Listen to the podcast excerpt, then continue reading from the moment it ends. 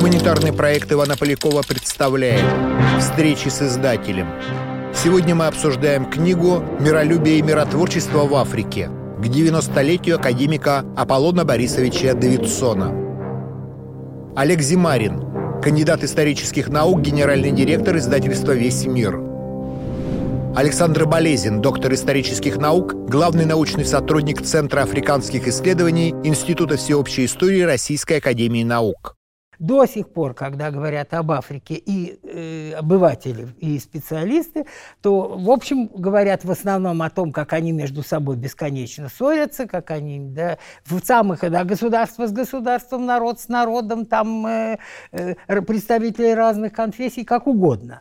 Но вот миролюбие миротворчество, эта тема как-то не э, вставала в центр научных интересов. И мы провели такую конференцию, и, э, соответственно, идея сделать из этого вот такую вот книжку, она, простите, моя, потому что э, э, в это время, да, исполнялось 90 лет, славный юбилей Павла Борисовича, и это был, собственно говоря, подарок нашего центра ему к юбилею действительно, вот как выразился даже э, Алексей Михайлович Васильев, наше все в африканистике. Он начал заниматься Африкой, когда это было еще, ну, совсем не модно.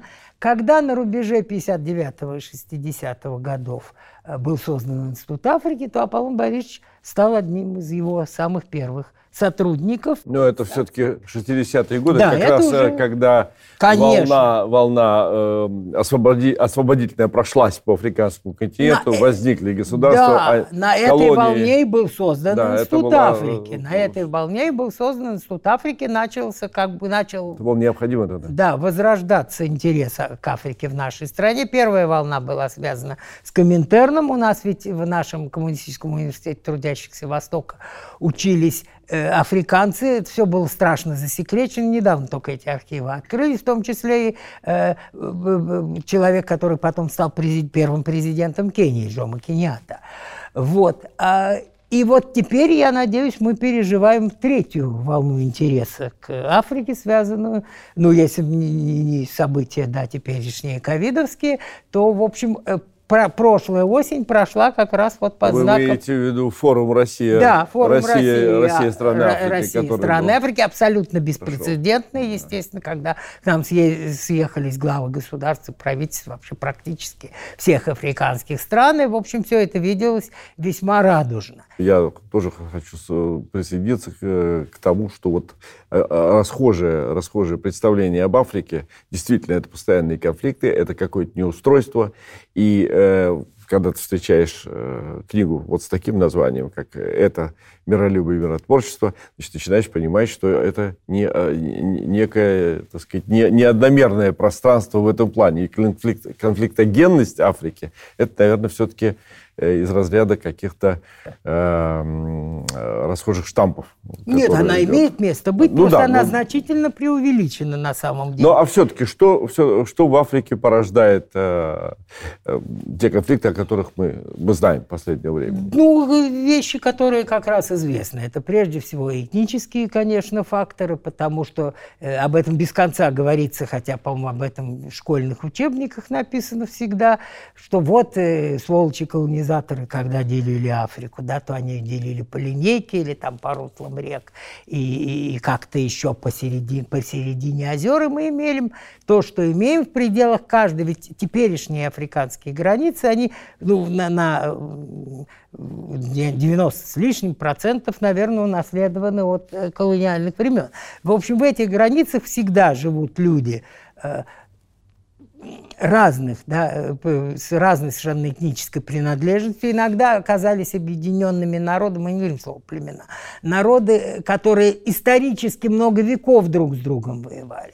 Оказывалось, когда э, один народ оказался деленным, поделенным на 3, 4, 5 африканских. Ну, при, при... ну вот Руанда, ну вот этот, руандийский этот конфликт, он же очень характерный. Конечно, но там произошел. тоже все несколько э, сложнее, потому что, строго говоря, хуту и тутси, да... Э, Это две, э, грубо говоря, как раз два народа, Нет, еще интереснее. Еще интереснее. Эти две, это две, ведь э, Межозерье заселялось несколькими Это район волнами. озера Виктория. Да, это район озера Виктория, собственно говоря, и там получилось несколько волн мигрантов, и в результате там есть и такие э, антропологические типы более темные, да, более, так сказать, похожие на негроидов, и светлые такие, считают, что это выходцы с Эфиопского Нагорья. В ходе сложного исторического развития, ведь эти самые хуту и тутси, как бы это, это скорее этно, если хотите, не хочется произносить, но это расовые, кастовые скорее группы, они говорят на одном языке киньяруан, да, они имеют общий пантеон богов, но совершенно разную судьбу, потому что в колониальные времена, соответственно, этих самых более светлокожих тутси, соответственно, их поддерживали колониальные власти, соответственно, хуту чувствовали себя обиженными, и вокруг этого, в общем, многолетний э, конфликт, который вылился просто вот в жуткий этот самый геноцид, как там называют 900 тысяч Это погибших. какие годы он захватил? Это конфликт? 90-е Дев- годы. Начало 90-х, по-моему, до 94-го. Да, где-то так. И, э, соответственно, вот вам, пожалуйста. Но другие примеры, конечно, других очень много примеров, это и э, доступ к ресурсам.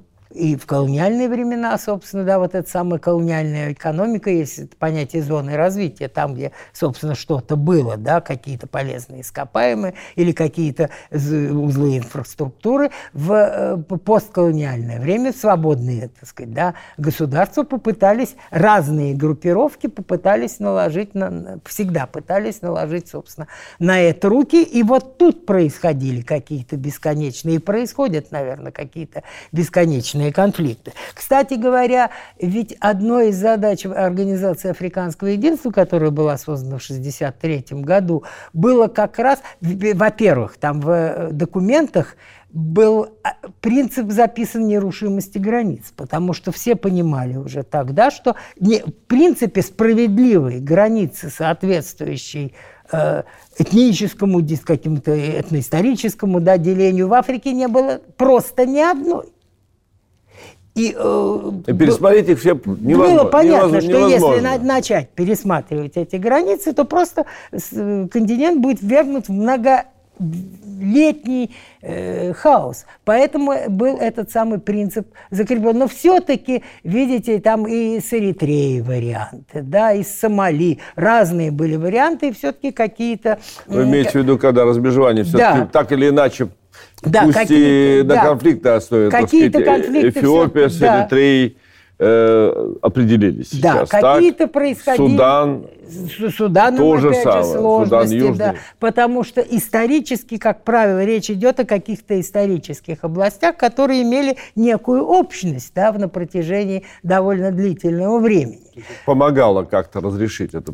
Да. Если такая общность была. Но, тем не менее, что касается вот, да, Организации Африканского единства, собственно говоря, почему она была заменена на Африканский союз, это тоже длительный процесс, там кто-то называет 99-й, кто-то 2001 когда это все оформилось годы, потому что, э, в общем, э, африка- африка- африканские лидеры, сообщества, если хотите, решили, что э, Организация Африканского единства оказалась недостаточно эффективной как раз в разрешении этих самых э, э, конфликтов, да, и какие-то новые механизмы все время ищут, э, причем, понимаете, вмешательство Европы тоже оказывалось, и стран Запада вообще в, так сказать, более общем смысле оказывалось тоже не всегда, мягко говоря, эффективным, и во всяком случае всегда за этим что-то стояло, какие-то конкретные э, интересы западные. И э, поэтому ист- источников достаточно много этих самых конфликтов, но тем не менее все-таки 21 век показывает, что конфликтов ста- становится явно меньше, и что механизмы, которые действуют в рамках, собственно говоря, до Африканского союза, как-то они оказываются эффективными. Но в книжке, конечно, это ведь написано не только о миролюбии, но и о случаях его отсутствия, например. Да, там есть статья, там, скажем, скажем, Галины Михайловны Сидоровой, которая рассказывает о ситуации в бывшем Заире, в Большом Конго, как мы говорим, Демократической Республике. И, и соответственно, и, она там много лет просто прожила и проработала, и, и ее идея о том, что пока там все не разграбит, там ничего не кончится. Это богатейшая страна, да. конечно, и э, это когда-то это было бельгийское да, Конго. Бельгийское это как Конго, раз в контексте конечно. того, что происходит в Европе в 2020 году, когда Леопольда, э, короля Бельгии, памятники тоже, э, в общем, не жалуют, вспоминают как раз времена э, колониального прошлого. Да, понимаете, тут тоже с этим делом ведь э, несколько все сложнее. Конечно, колониализм, ведь у нас в советское время традиция была совершенно четкая. Э, ни в коем случае и чтобы э, слово колониализм хоть немножко не получало положительного, э, положительного, так сказать, оттенка.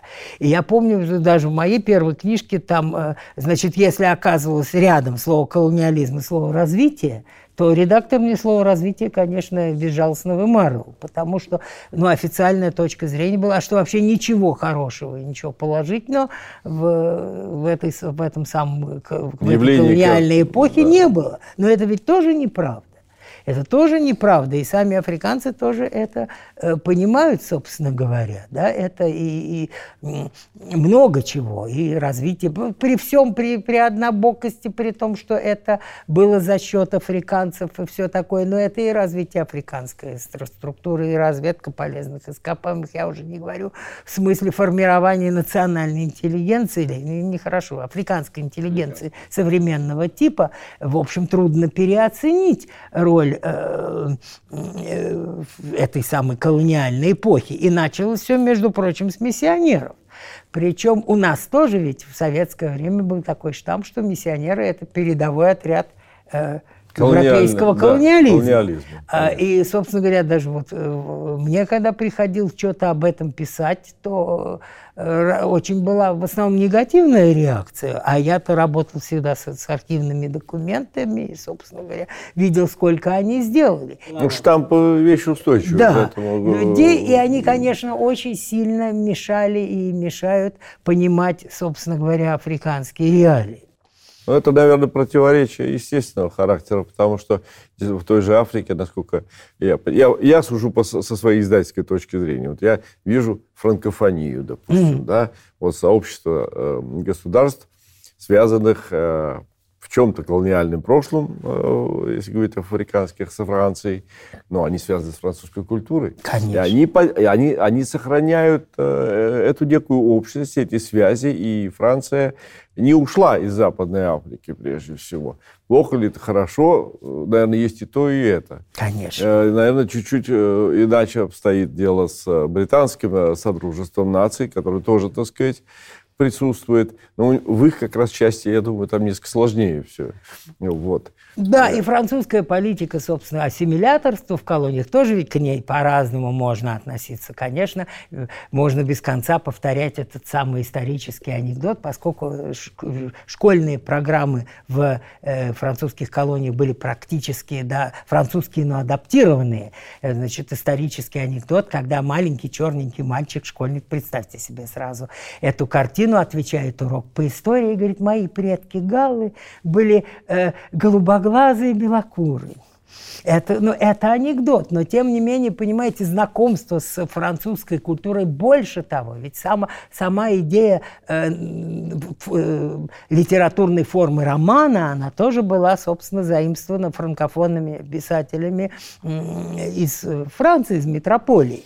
И, конечно, э, э, в этом были свои плюсы, но с другой стороны, то, что, скажем, в английских колониях, в тех же школах, они учились по своим программам, да, не, не английским. Не, по, не, не, не так, не, как французский. Не, метро, не, да. не, не тем, по которым учились дети в метрополии, а по этим программам, в частности, я же все это пытался как-то собирать. В школьных учебниках им рассказывали уж как-никак про историю их стран, потому что, опять же, в наших книгах можно было прочитать, что вот опять же гады колонизаторы и империалисты, они отрицали наличие собственной истории у африканских народов, обвиняли их в, анти, в этом самом, да, в том, что они варвары и все такое.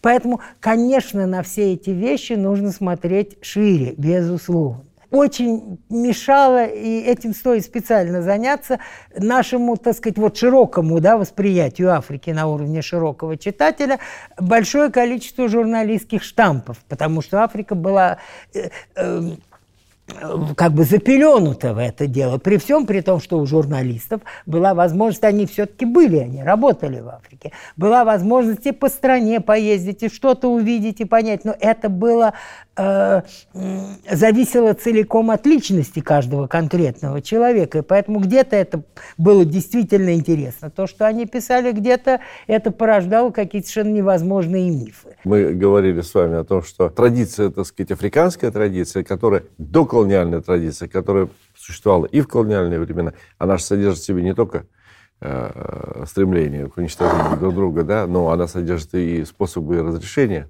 конфликтов. И они с собой это принесли и в современный мир. Вот, поэтому э, вот Поэтому о, о традиции в ее... Вот традиция миролюбия в Африке, в чем она состоит? Вообще, как африканские народы Э, имеют какой опыт совместного построения своей жизни. Суахили – это счастливый билет лотерейный, который вытянула Восточная Африка. Я вам могу сказать, что когда я пришел в Институт восточных языков тогда, и первый наш учебник Суахили, покойный ныне Нина Григорьевна Федорова, был написано в введении, что на Суахили говорит примерно 40 миллионов человек. Сейчас, если вы возьмете современный, опять же, наш учебник, там будет написано, Суахили говорит свыше 100 миллионов человек. При этом, что самое поразительное, что язык то есть людей, для которого он является родным, первым, их очень немного. Я затрудняюсь назвать цифру сейчас миллион-два. То есть это язык межэтнического общения был всегда. Это был язык торговли да, и язык, на котором вот, да, торговые, торговцы с побережья восточноафриканского, и все замыкалось все, весь экспорт замыкался на побережье. И потом, простите меня, рабы тоже, соответственно, экспортировались через это самое побережье. Но вот э, традиции торговли, вот этой самой, они тоже, они играли очень большую роль. А торговля – это контакт, это взаимоотношения. Конечно, это, это контакт, это, это, это не война. Да, и поэтому, собственно говоря, язык так широко распространился и стал лингва франка, как говорят лингвисты Восточной Африки. И, собственно говоря, именно вот когда, да, создалась э, Танганика сначала, потом Танзания, объединение э, материковой и островной части, как теперь говорят, да, то язык стал той основой, то есть вот эта самая традиция была использована дальше, той основой, на которой строилось вот то, что, э, как они называли это всегда, э, кудженга ля таифа, то есть э, построение, строительство нации единой. Да? Потому что действительно, и, скажем, если та же Танганика, то там треть мусульман, треть христиан, треть, как бы сказали, да, неграмотные люди язычников видите, вот уже вам, пожалуйста, объективная э, почва для конфликта. Но вот то, что у них есть единый язык, а когда они были во имя единых целей как-то организованы, вот вам, пожалуйста, хорошая основа. Значит, язык, торговля, э, соответственно, вообще, понимаете, при всем при том, э, что Войны, конечно, как в истории любо, любо, любых, э, друг, любых, любых других частей света в Африке, они э, имели место. Причем тоже очень интересно, что... Ведь... Основные войны все-таки были в Европе. Больше всего войн ну, было в Европе, конечно. мы говорим. Мелкие конфликты, Что? да, причем очень интересно, ведь, понимаете, это тоже надо понимать. Э, кстати говоря, как вот было насчет понимания истории Африки. У нас очень любят, да, говорить африканская деревня, африканская, да, община и все такое. Забывая, я все время студентам пытаюсь это сказать, что забывают о том, что чуть в, около половины, чуть больше, чуть меньше африканских народов скотоводческие. И это значит кочевой или полукочевой образ жизни, который предопределяет, опять же, либо какие-то мирные взаимоотношения с, с соседями, либо какие-то конфликты. А земледельческие народы, как правило, у, у них, так сказать, вот их занятие, да, земледелием земледелие подсечено, а огневой частной собственности на землю не было в Африке в том понимании, в котором понимают европейцы. Поэтому, в общем, да, в, соответственно, в саванном поясе всегда можно было э, новые земли как-то получить и обработать вот это тоже основа, так сказать, такого вот, э, или вернее, повод для отсутствия конфликтов по этому поводу. Очень характерно. Наоборот, в Европе из-за земли, если вы вспомните, да, как раз это такая очень... То есть э, ресурсы были больше. Да, в этом... Земельные, земельные, в этом смысле, конечно, они были... и не были столь... Конфликтогенными. Конечно, как бы. конечно. И когда э, вот, да, есть спор, есть даже человек, который да, считает, что была в доколониальные времена единая э, тропическая африканская цивилизация, как он называет, но исключением была Эфиопия. А, а Эфиопия действительно была исключением в другом смысле. Именно там, э, собственно говоря, можно говорить о развитии действительно вот отношений феодального характера, сравнимых с Европой. Там была земельная собственность вот этих самых двух типов, да, Алода, Феод, Рест и Гульт. Соответственно, это, и, и, мне кажется, вот, что Эфиопия ведь страна высокогорная. И там с плодородными почвами все уже сложнее хуже, да, и хуже. Да. И вот вам Э, Нил от них утекал. Да, да, да. И вот вам, пожалуйста, да. повод для э, совсем других отношений и э, поземельных, и все такое. Я где-то прочитал у Дэвида Кристалла, это британский лингвист, и он один из руководителей ОНовской был комиссии по языкам. Вот, и у него, и у него была книга о смерти языков, Language Death, вот, в которой э, он говорил о том, что на планете существует около 6 тысяч языков, огромное количество из них под угрозой исчезновения. И говоря об Африке, он говорил, что Африка вообще изначально двуязычная, почти вся. Не, не, не имея в виду этот второй язык э, европейский колониальный. А вот то, о чем вы говорите, вот Дасуахили говорит 100 миллионов, из них всего 2 миллиона, это их родной. Значит, у, у, у всех остальных 98 Суахили второй. Конечно. Но у них есть еще и первый. Конечно. И то, то есть вот эта двуязы... традиция двуязычия, готовности к контактам вот у африканцев да. она изначальная, конечно. она не привнесенная. Конечно, конечно. Это как раз их сильная очень сторона, это которая, э, которая дает шансы во многом, традицию, опыт на э, большее взаимопонимание, умение жить вместе. Конечно, и где-то языки образовывались вот такие, даже искусственные, вот считается, что язык Далингал, который, да. опять же, в Заире, что это как бы даже искусственное образование, потому что там то, э, это, опять же, желание но договориться. Он, он создал, он, да. он искусственно, снизу, но он не снизу, снизу, искусственно, снизу. снизу. это желание договориться. Это не эсперант придуманное нет, нет. Нет, это именно это, как, это было задолго до того, как да, да. там появились интеллектуалы. Конечно, вообще в Африке ведь считается, что около двух, всегда называют две тысячи тысячи языков, причем тут же добавляю, опять же, цифра условная, что э, ни, никто не знает точно, потому что до сих пор те языки ведь есть какие-то еще и не изученные, много довольно, но даже те, которые изучены языки, то в ряде случаев бывают споры, это, скажем, вот это два разных диалекта одного и того же языка или это два разных языка, понимаете? И опять же, языковая политика тоже может быть разная. И вот э, э, об этом обычно как и бы... от политики много зависит. Да, об этом как бы люди не, не знают, что вот в той же Южной Африке, да, э, э, официально 11 языков государственных. Помимо, 11 государств. Да. Южноафриканская республика. Да, помимо, э, значит, английского и африканс, про который говорят, что он умирающий, хотя, как бы, я думаю, что это все-таки не так, потому что африканцы – это язык э, африканеров, буров, как когда-то их называли. Вот. Девять языков крупных э, народов, черных, грубо говоря, они все считаются, да, как бы на равных, они все считаются государственными языками Южной Африки. И при этом какой-то доминирует.